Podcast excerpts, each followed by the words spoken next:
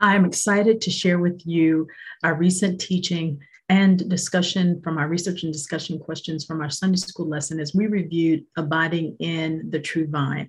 I also have a supplemental teaching that is continuation from last week's uh, lesson, and I pray it will be a blessing to you. So I'll be sharing some screens so that you can see the lesson in its entirety. Enjoy and be blessed.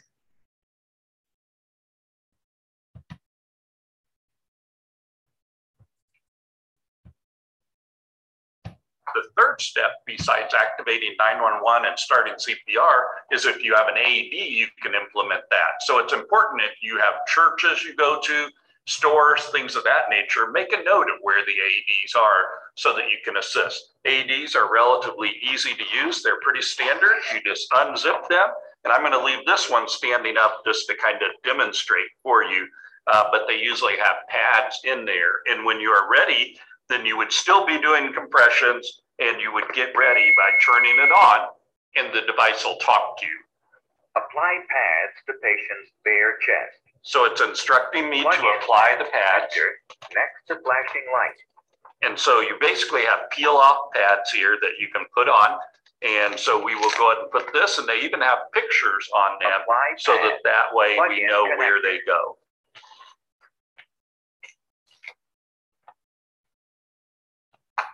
So we have those on, and then we attach it, and then the device will go ahead and it will process. Plug-in connector. Analyzing heart rhythm. When it's analyzing, usually you stop CPR. Shock advised. Charging. Stay clear of patient.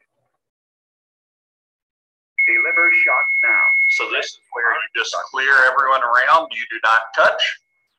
You go ahead and deliver a shock, and then you resume your compressions. If needed, begin CPR. And that is the process that you can help to save someone's life and make every second count.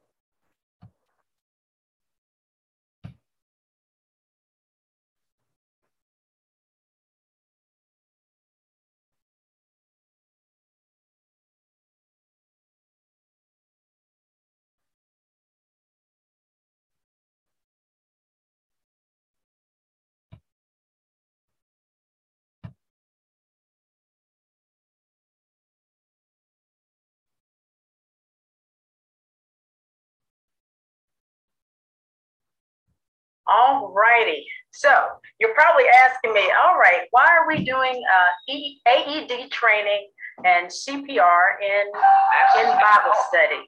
And let me make sure that we stop our videos here. Okay, there we go.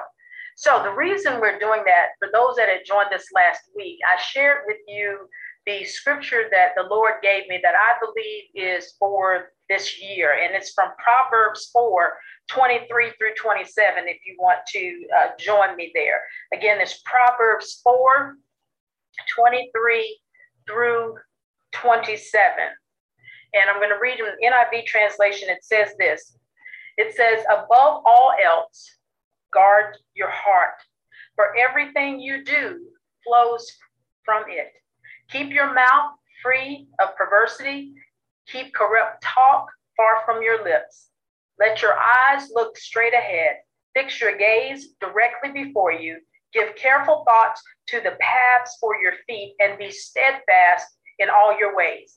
Do not turn to the right or the left. Keep your foot from, from evil.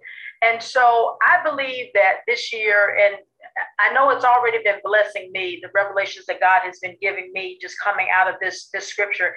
And I, I believe that it, it's not only for me, but I believe it can be a blessing for someone else. And so, because we're going to uh, periodically just be talking throughout the year about ways to guard to guard our heart, uh, and that you know came out of the teaching last week. We were talking about Jesus being the way, the truth, and the life, and was asking, you know, how how could we um, you know, how can we keep our heart from being troubled? And this was a scripture that I was led to. And from that, we had some discussion about guarding your heart.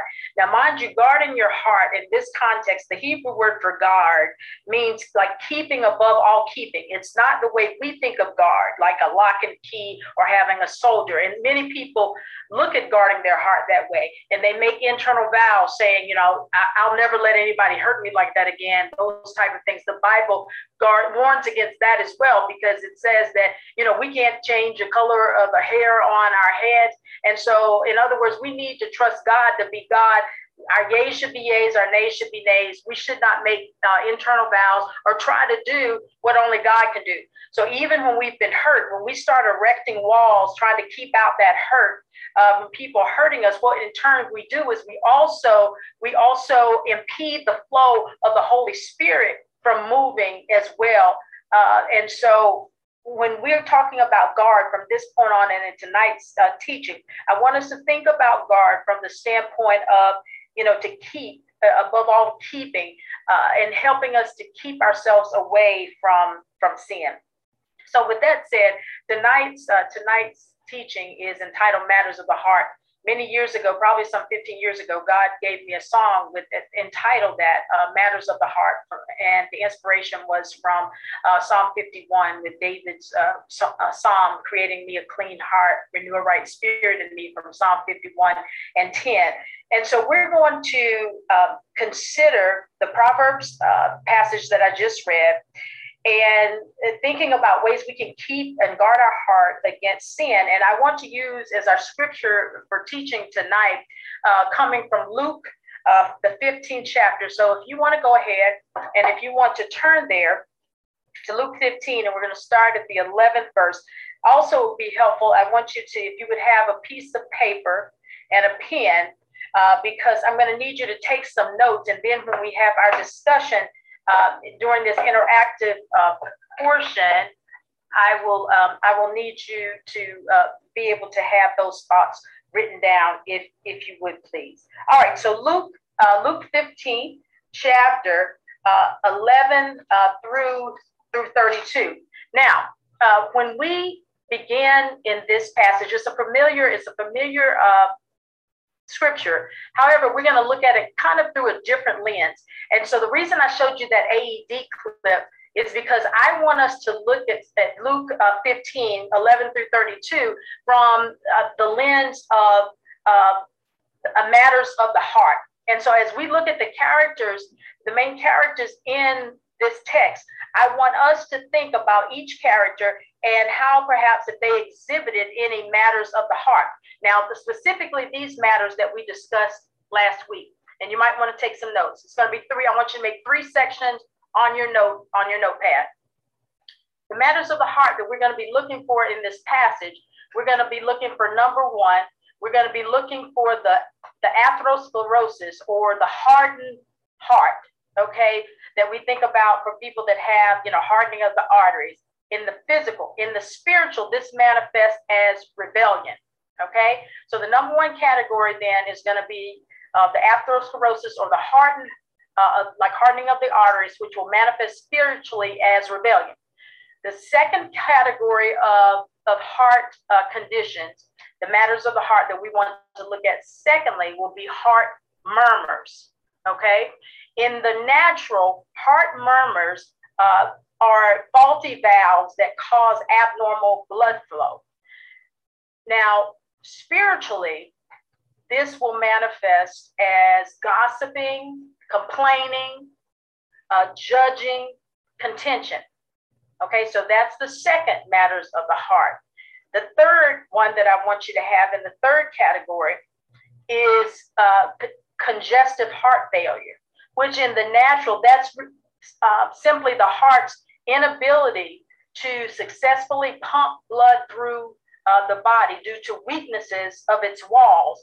And in the natural, that's typically caused by conditions such as high blood pressure, uh, heart attacks, or uh, cardiomyopathy, which is enlarged heart. Now, this manifests spiritually as anger, pride, and yielding to temptation. Okay, so in those three categories that we've just uh, described in the matters of the heart, uh, the hardened heart, the heart murmurs, and the congestive heart failure, those categories, I want you to be looking for any evidence of matters of the heart as we go through this, this parable. Okay, so uh, I'm going to start with the reading, and I ask that you will just uh, follow right along with me. And then after each section, we're going to stop and, and we will discuss these potential matters, matters of, of the heart. All right, so let's get started. Luke 15, uh, 11, it says, and he said, a certain man had two sons. And the younger of them said to his father, Father, give me the portion of goods that falleth to me. And he divided unto them his living. And not many days after, the younger son gathered all together and took his journey into a far country, and there wasted his substance with riotous living. And when he had spent all, there arose a mighty famine in that land, and he began to be in want. And he went and joined himself to a citizen of that country, and he sent him into his fields to feed swine and he would fain have filled his belly with the husk that the swine did eat, and no man gave unto him. And when he came to himself, he said, How many hired servants of my father's have bread enough and, and to spare, and I perish with hunger? Verse 18 I will arise and go to my father, and will say unto him, I have sinned against heaven and before thee. And I am no more worthy to be called thy son. Make me as one of thy hired servants. And he arose and came to his father. And that's, that we're going to stop right there at verse 20. Okay, so now we're going to start like the defibrillator. Remember when we looked at the AED? This was somebody who had a matter of the heart. They were in cardiac arrest. Their heart, it had been deemed their heart had, had stopped. And so they are now placing the pads on and they're hooking up the machine and, and, they were doing the CPR. And so now this machine is analyzing. That's what I want us to do now. I want us to begin the analyzing part. All right, so let me just quickly review uh, that section I just read. All right, so what we find here with the first character, the younger son, who's also referred to as a prodigal. Mind you, prodigal means two things. And in this parable, uh, this character fits both of them. Prodigal, one uh, meaning of it is that this is one who spends or gives lavishly and foolishly. And secondly, is one who returned after an absence. Okay, so this is the younger son, the prodigal. So, what we found in verses 11 through 20, we found of the younger son that uh, he sought his inheritance prematurely. What I mean by that? Okay, an inheritance, as most of us know, is something that is left at the designation of the owner to uh, those that will uh, succeed them in, in death. Okay, so a person becomes the heir at the death of the predecessor. So this younger son who is approaching his father basically for his inheritance while he is still alive is essentially in essence is saying i wish you were dead. And and so that's essentially the disrespect that he had in coming and asking his father for the inheritance uh, before he was dead. Okay so that's one thing. You can maybe think if, if if that is warranting putting in any of the categories. Let me move on so then it says, once he received, the father gave him, uh, granted his request. And then shortly, a few days after that, it said uh, he left and then he uh, used his provisions. He wasted his provisions on riotous living. He spent all he had. Okay. Then it said, this is the progression of this narrative. It said he began to be in want. And so then when he began to be in want, it said he started working to feed the swine. And he got so hungry that he longed for the leftovers of the swine, but it said no man gave to him. And then it says in one translation, when he came to his senses, it, or he came to himself, he realized that the father had more than enough to sustain him. So he made a decision to repent and to return to the father as a servant, not as a freeloader, and uh, was honest with himself and willing to be honest with his father. He changed his direction and he went to his father. All righty. So we have now analyzed. I'm going to ask everybody to, to unmute at this point. If you will unmute all those that are joining, we have done the analyzing just like the defibrillator. Those that are on by the phone, you can hit star six and that will get you um, unmuted. Star six. All right. So matters of the heart, the defibrillator. We put the pads on, looking at those categories we talked about as far as matters of the heart, being uh, if we look at the hardened heart, or we look at the, uh, you know the, the heart that is has heart murmurs, or we look at the heart that has congestive heart failure. Based on how those things translate in the spiritual, which of those conditions did the prodigal um, younger son have? Did anybody see anything with um, the hardened heart, the atherosclerosis? I saw it in 16, verse 16. I could be wrong, but um, it says, and he would fain have filled his belly with the husk that the swine did eat, and no man gave unto him. Okay. Well, let's think about okay, atherosclerosis. Uh, individuals in the natural that have hardening of the arteries. You know, the, the arteries get plugged up with cholesterol and plaques and things like that. So your the blood flow is impeded. That's what often causes you know heart attacks and things like that. So even if we back up, even before we get to to 15, when you know when he uh, is you know out there on his own. Remember when we had the discussion? It said he came to his father even in verse 12 and he asked for the portion of his his goods so he was asking for his inheritance. That was the evidence of his heart, okay? Um, his hardened heart. Um, because he, remember, the hardened heart in the spiritual kind of translates to rebellion. And so he was acting in a, the fashion of a hardened heart because, first of all, it was disrespectful for him to come to his dad asking for his inheritance, and his dad is still alive because an inheritance is supposed to be acquired once uh, the individual, the designee, is deceased. Okay, so that's where I thought the greatest level of hardening uh, came came forth, the hardening of the heart and and the rebellion, and then he takes that and he goes and he wastes it on riotous riotous living. It wasn't like that. You know, I need a, I need this loan because I have this great idea to go and help, and it's going to make progress. I mean, it was clearly all for his for his flesh that he was wanting uh, his inheritance. Did somebody else see see anything else there? But those were kind of the things that stuck out with me concerning the atherosclerosis or the hardening of the heart that uh, that he exhibited. Does that does that make sense, uh, Devin? There about that the hardening of his heart. Yes, it definitely does. Yes. All, all righty. And if nobody else has uh, has any other any other comments on that, Sister Vivian, I see that you're uh, unmuted. Did you want to also comment on that portion right now?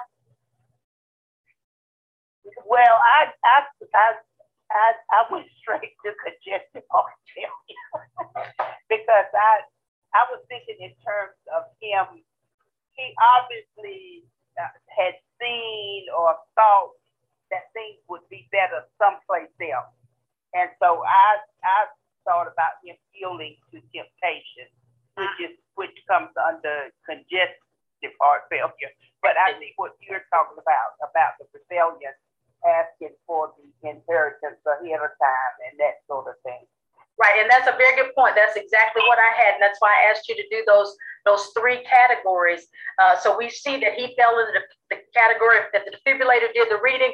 You know, it may have said originally, uh, it, it may have come out rebellious spirit and continue CPR. You know, so we've got a heart condition. So we do that, and then it says deliver shock. We delivered the shock, shock after we'd seen that he had the hardened heart, we resumed the CPR, then we would see that he also had the CHF or the congestive heart failure because he gave in to, uh, to the temptation. So we go back, it says, okay, deliver shock, we start back with the CPR. And then after, uh, after he did his thing and, and he, you know, spent, spent his inheritance, it said then he became, he was in want and you know to the point that he was he was uh, feeding the pigs and longing to eat the, the leftovers from from the pigs. And so then what did what did he do?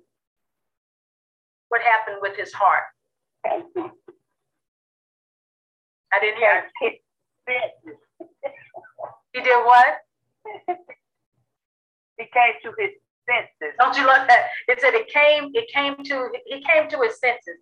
And and you know, the thing I thought about is that sometimes, you know, um, well, I'll, I'll, get into this with the, the next the next character. But yes, it came to his senses, and unfortunately, it took him being in the pig pen and and being totally destitute before he came to his senses. And when he came to his senses, then we see that uh, that he made a decision for for revision what he did is, is he here the analyzer would now say repenting, repenting. The person then he began to recover. This, this is like the person you delivered the shot to, and now he is coming to himself. Okay, and, and so he's kind of out of out of danger. So he made that decision to turn. He said, "I'll even go back as a as a servant. You know, here I am. I'm sitting here longing to eat the husk of the pigs, and my daddy, is even his servants, are eating three times a day. Why am I out here in the pig pen?" And so, so he turned and he repented.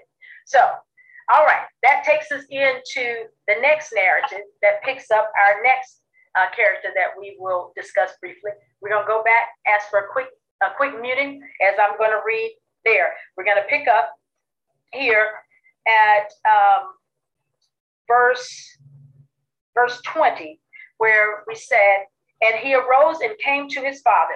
But when he was yet a great way off, his father saw him and had compassion and ran and fell on his neck and kissed him.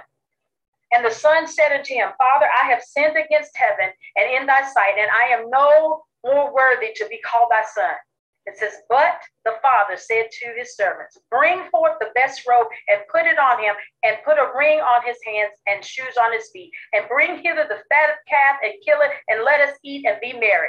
For this my son was dead and is alive again. He was lost and is found. And they began to be merry. Amen. Amen. So that brings us then to the second, to the second character in, in this parable. And that is, is the father. And we see that the father depicted not a matter of the heart, but he depicted a heart that was right before God or the father's heart. Uh, we see that he had two sons. He loved them both. He divided the estate. Now, even though we just discussed how disrespectful it was for the, the son, the, the younger son to come and to ask for that inheritance ahead of time, you know, he didn't have a long dialogue or discussion with the son telling him how wrong he was.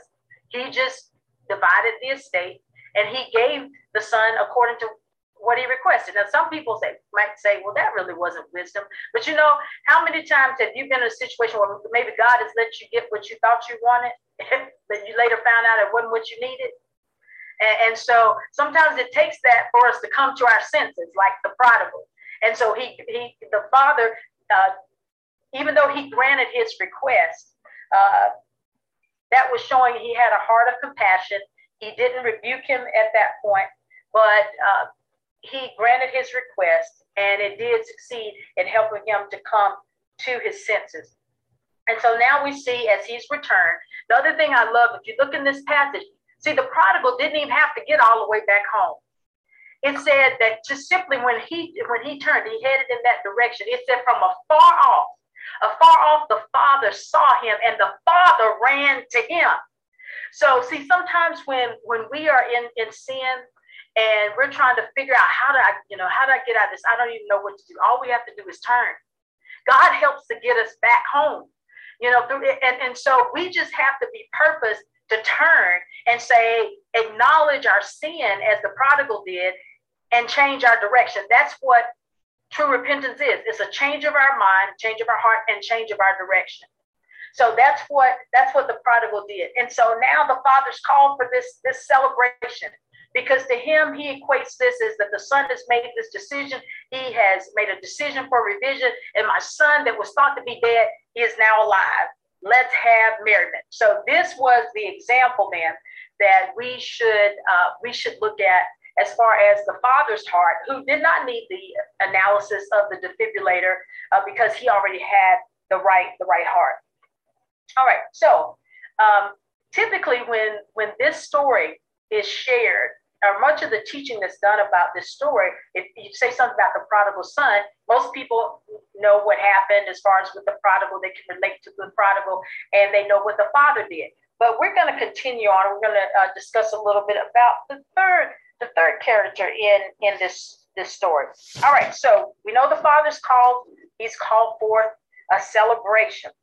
And so then, as we pick up the story in verse 25, it says, Now his elder son was in the field, and as he came and drew nigh to the house, he heard music and dancing.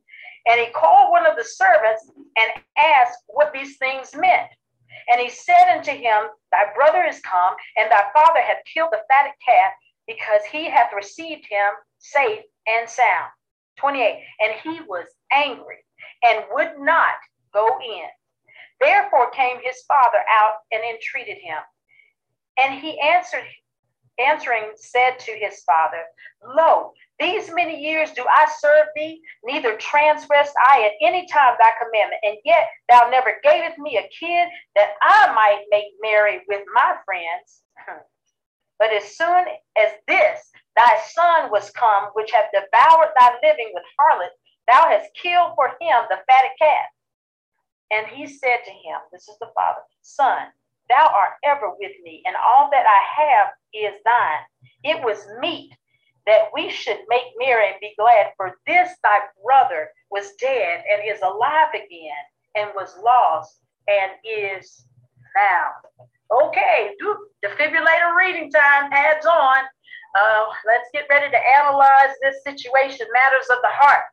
Uh, older, older brother uh, we clearly saw that the prodigal and most of the teachings that come forth about the prodigal, we understand the prodigal had some matters of the heart. So did the older brother. All right, what did you see? You can you can uh, unmute. Anybody see anything about uh, those matters of the heart, hardening of the heart, uh, with the rebellious spirit, the congestive heart failure, or uh, the murmuring? Any of those things? Did you see those? I saw some heart murmuring in 29 through 30. Mm-hmm. And and what was that specifically?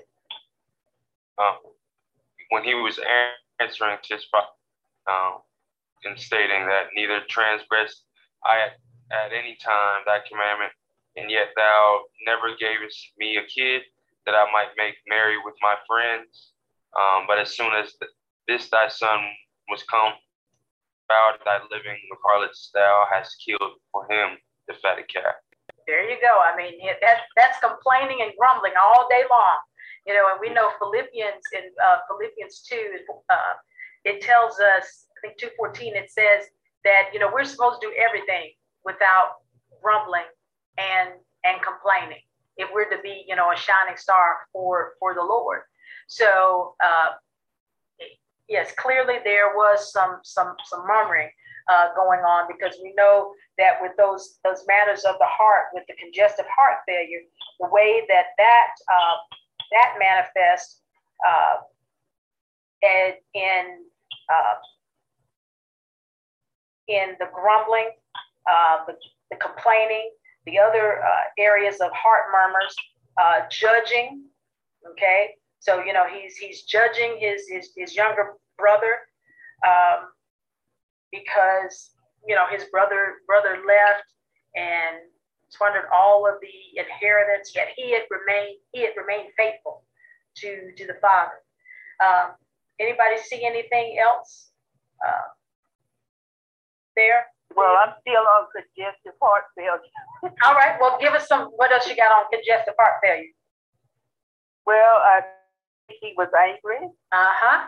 Yes. And, his, and he was prideful. Amen. like thought he was better than his, his younger brother Mm. because he had he had not left home or not asked for his inheritance. Amen. Amen. And you know, it talked about his anger. He was angry, angry to the point that it said he would not go in.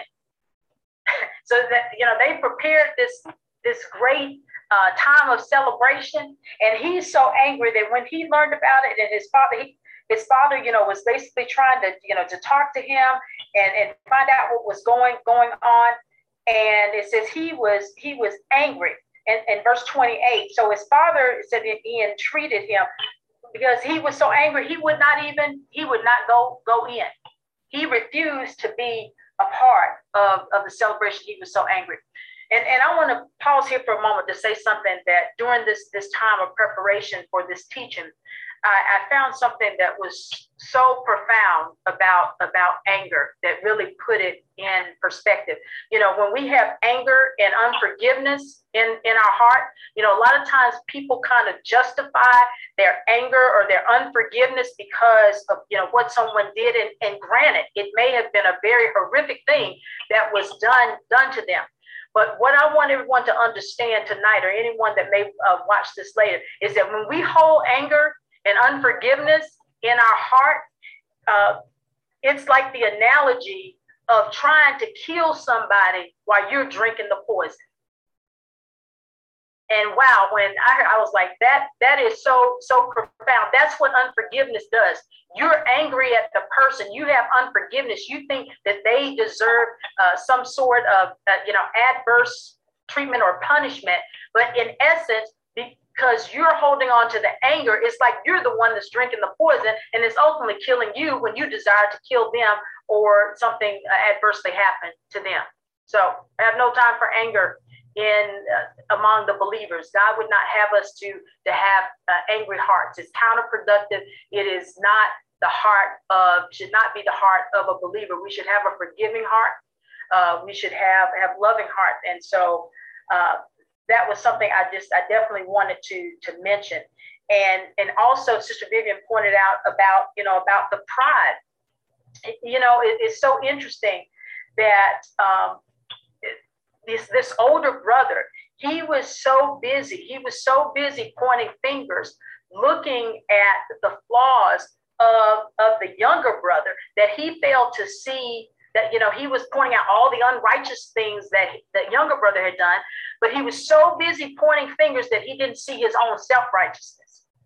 Now Granted, as believers, we're the righteousness of God, not because of anything that we do, but because of what Jesus did for us. But when we began to feel so self-righteous that that you know we uh, so deserve this or deserve that, or we've done this so much better than somebody else, that is self-righteousness, and that is is just as greater sin as greater sin as the unrighteousness of the prodigal. The other thing too about the prodigal, at least the prodigal came to him his, his senses. Unfortunately, the older uh, son who had the blessings of everything being in the father's presence, he still remained angry. And, and so he didn't repent. And, and so it's, it's unfortunate that, as Devin was saying, instead of seeing all of the blessings that he had, staying there in close proximity with the covering of, of his father, he only saw the negative things and he was mad because the younger brother either left him, you know, maybe having to take on more chores or whatnot. And he was out living, living it large. But ultimately, he saw that what he thought he wanted was not what he needed for sure. And unfortunately, it doesn't appear in, in scripture, does not tell us that the uh, the older brother uh, came to that recognition um, because there appeared that there was no no repentance on on his his behalf. So take home point about about the unrepentant older brother. You know, if we choose, if we abide in a place or we choose to stay with something or believe, you know, we're doing something because it's God's God's will, but we're doing that thing with the wrong reason and the wrong heart, God's not honoring that. And see, that's what the older brother did. He stayed behind, but he had so much bitterness and his had so much anger that he didn't have an attitude of gratitude for being under the covering of his, his father and, and being able to be in the presence of, of his father. He was too angry and upset with the younger brother to be able to, to focus on, on those blessings. And so when I thought about that, I was reminded of Psalm 91. It's another familiar scripture that he who dwells in the secret place of the Most High shall abide under the shadow of the Almighty. See, we have to be in the secret place. We have to be in that place where God is to have the covering. And see, God's not obligated to keep us where he doesn't send us. And that's what the prodigal saw when he came to his senses. He's out there in the pig pen, yet the servants of his father are eating three times a day, and he's out here wanting to eat scraps of the pigs. And so a lot of times we give away our, you know, our um, our covering it because we're sticking our head out from the secret place, giving the enemy, uh, giving the enemy uh, information about where we are instead of staying covered uh, by the presence of, of our of our Father. So um, I, I, just hope that that that was a, a, blessing for you to be able to to see that parallel. It was kind of a parable of the parable as we looked at kind of some natural situations of, of the heart and and compared it in this parable and looking at the heart conditions of the characters, mainly the prodigal and the, the younger brother and the, the older brother. And so we definitely, we want to, as I said in this uh, opening, it's important that we guard our heart with all diligence. We want to keep our hearts uh, clear of, of sin. And I, that's why I'm, I'm thankful for those of you who've taken the time out to come to study tonight.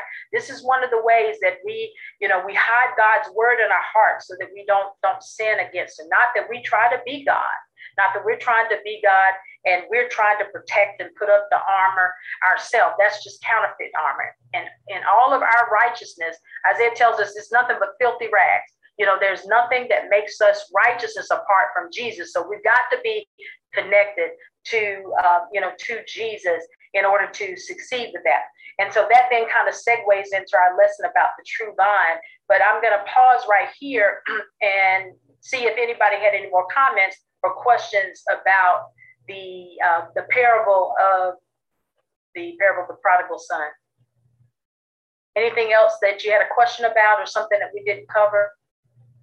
That you saw in that parable that maybe was a little different than what you had uh, seen before when that's been read? Anybody else have a comment? No? All right. Everyone's good. Well, awesome. That'll give us the last uh, 10 minutes here. As I promised, I want to uh, go over the research and discussion questions. There were six of them. And uh, from Sunday's Sunday's lesson, where we talked about the true vine and I want to um, to kind of uh, segue from our uh, teaching that was just done. Let's go to questions three and five. I don't know if um, let me see if I can share this with you. If you don't, uh, if you don't have that, let me see if I can share it. Okay. So three and five here says, you know, abiding in Christ means um, to remain in Him. How can we abide in Christ? And then five says abiding in Christ is a command rather than a suggestion. What are some consequences for not abiding um, in in Christ?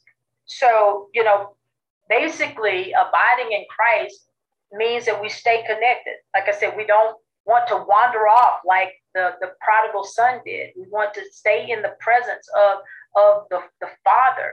Uh, that's where our, our covering our covering is. We don't want to uh, venture off to places and doing things that we don't have the you know the blessing of, of God. Uh, those branches, in order to grow, we have to stay connected to the true vine. We don't need to start chasing after other things other than the true vine. Um, because that those things are not able to, you know, not able to sustain us.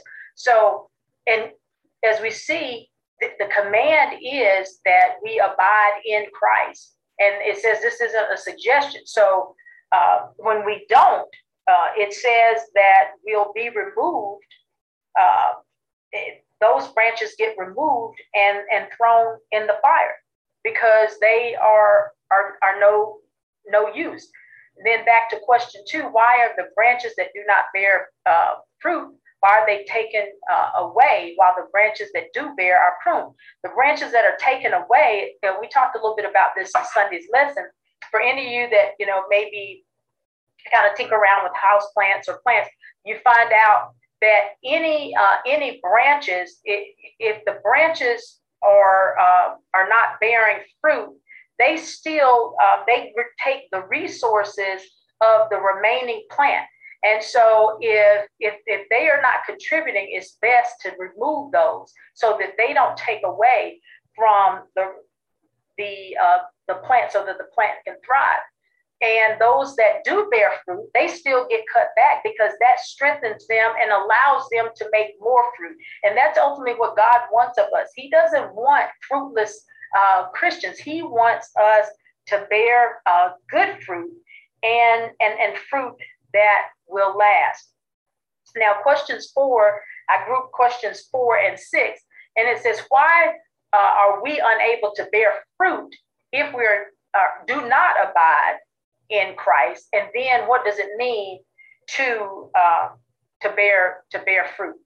All right, so basically, the question, the answer for question four about why we can't bear bear fruit um, is because the vine is the producer of the fruit. Okay, we we don't produce the fruit.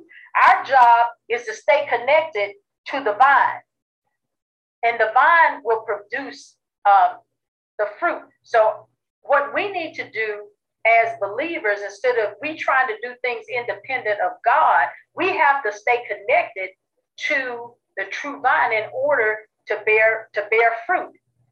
When we think about in, in Galatians 5, it talks about the fruit of the spirit. You know, the fruit of the spirit is, you know, love, joy, peace, patience, gentleness, goodness, um, God's faithfulness, uh, self-control, all those those uh, nine uh, uh, fruits of the fruit of the spirit that it mentions there, it says that's a fruit of the spirit. So the spirit is the producer. It didn't say nine fruits that we will develop.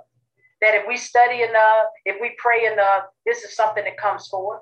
No, it comes forth by us walking in the spirit and being connected uh, spiritually to, to Christ.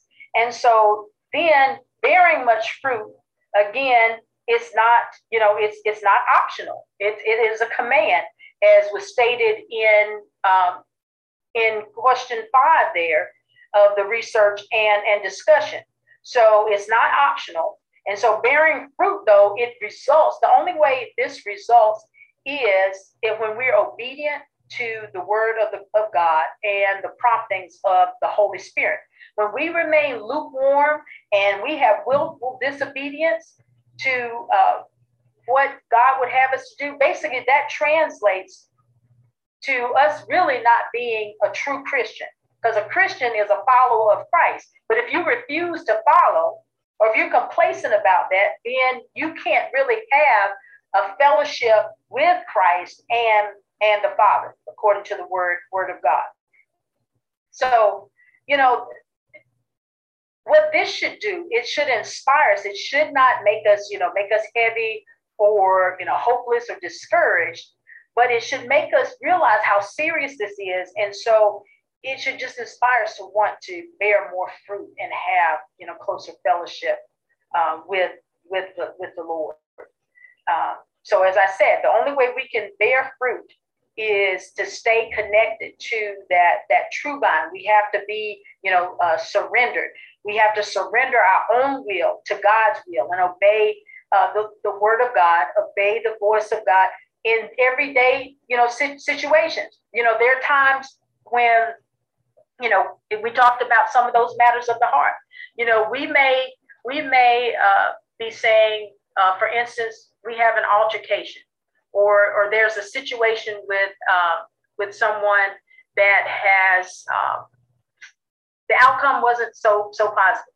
And the person may have been as wrong as two left shoes, but the Lord may tell you to be the one to go back and apologize And you may be wondering, why do I need to apologize? They were the ones that was all the way wrong. But sometimes the bigger person has to do the bigger thing. And I'm saying bigger from the standpoint of being more spiritually mature. And I'm, I'm not telling you what I heard, I'm telling you what I know. There have been situations where uh, the Lord has had me to go to someone who they were clearly, you know, out of out of order. And but I had to, uh, the Lord had me to apologize, you know, to them and and to acknowledge that that maybe I could have done something differently as as well. That is very freeing. It is very freeing to be able to to do that. Um, but again, we have to be willing. I believe not just to surrender. I believe that's why, like in Ephesians five, it talks about the relationships, uh, you know, in the church and even with husbands and wives, why submission is greater than surrender. Because see, you can surrender when you feel like you got your back against the wall, you have nowhere else to go, so you just wave the red, you know, the white flag, like, okay, you got me. But God doesn't want us to come to Him that way. He doesn't want us mechanical robots. He wants us to, to you know, to come to Him out of our love, our love for Him. And so that's submission. And I believe my definition for submission is surrender with the right heart. And since we're talking about matters of the heart, that's where I believe God, our goal should be is that whatever we do, we do it as unto the Lord and we do it with the right heart. Because we saw that the prodigal, he remained behind, not the prodigal, but the older son. The older son remained behind in the house of his fathers, and he went about doing the work for the father, but he had the wrong heart. He was bitter, he was angry about it, and so we want to uh, not only surrender to situations, but we want to submit and to everything that God uh, would have us to do, to totally submit, having Jesus as our first love, you know, that He reign in our heart and, and mind, and then it be His will over over our, our will. That's how we ultimately will bear fruit, and fruit will then just begin to come forth, come forth naturally. So I just I pray that uh, you know this has been a blessing for you tonight as we talked about uh, talked about these matters of the heart and paralleling that to the parable of of the sower. As I said, we will be you know discussing all year long until the Lord tells me to, to stop Proverbs 4, 23 through 27 about how we can guard our heart with all diligence because everything flows flows from there. You know, sometimes people say, you know, something comes, uh, you're having a discussion with somebody, you may say something, and be like, oh, where did that come from? Well, the Bible tells us out of the abundance of the, of the overflow of the heart, the mouth speaks. So if you say something and something comes out of your mouth, is because that was ultimately in, in your heart. And I think sometimes God allows that to happen so that we can analyze, put those defibrillator pads on to be analyzing those things about ourselves. And so, you know, from that lesson tonight, let us pay a closer attention to the analysis of our own hearts.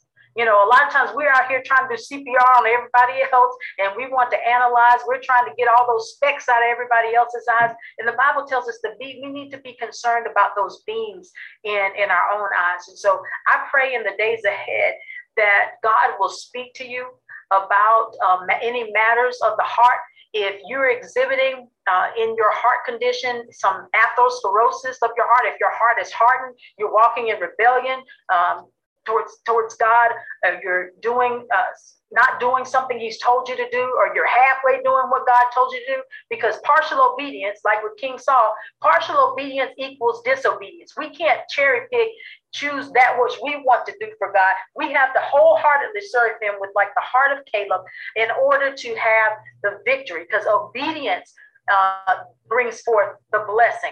But sometimes we bind the hands of the Father because of our own decisions, just like the prodigal did. The Father desired to bless his son. He, in fact, gave him his inheritance in advance, but he could not receive everything uh, the father had for him because he would not stay close to the father. He wanted to go off roading and doing his, his own thing. And so, such it is with us. When we decide to get out of the ark of safety from the father doing our own thing, you know, sometimes God will allow us to get what we think we want, but we often will find out that's not what we need. And, and so we have to then come to our senses and we have to repent and come back. So if we're murmuring, if, if we are involved in uh, you know, gossiping and uh, judging and contentions, all of those things, you know, constantly complaining, uh, we need to present those to God as well because you know that that shows us that uh, that matter of, of the heart as as well. And so um, finally, with the congestive heart failure, if we're eaten up with anger or with you know with pride, with the self righteousness, and we're yielding to temptation, we also have to commit those things to God to be able to receive uh, the fullness of what God has has for us. So, as I said, I pray that this has been a blessing to you. Continue to read that scripture, Proverbs 4 uh, 23 through 27. Um, seek the face of the Lord and spend some time and ask Him to reveal if there's some hardening of your heart, or if you have some murmurings of your heart, uh, congested uh, heart failure that He wants you to deal with. And as you pray, listen, and, and obey. God bless you, and I hope uh, this uh, has uh, and will continue to in, inspire you in the days to come.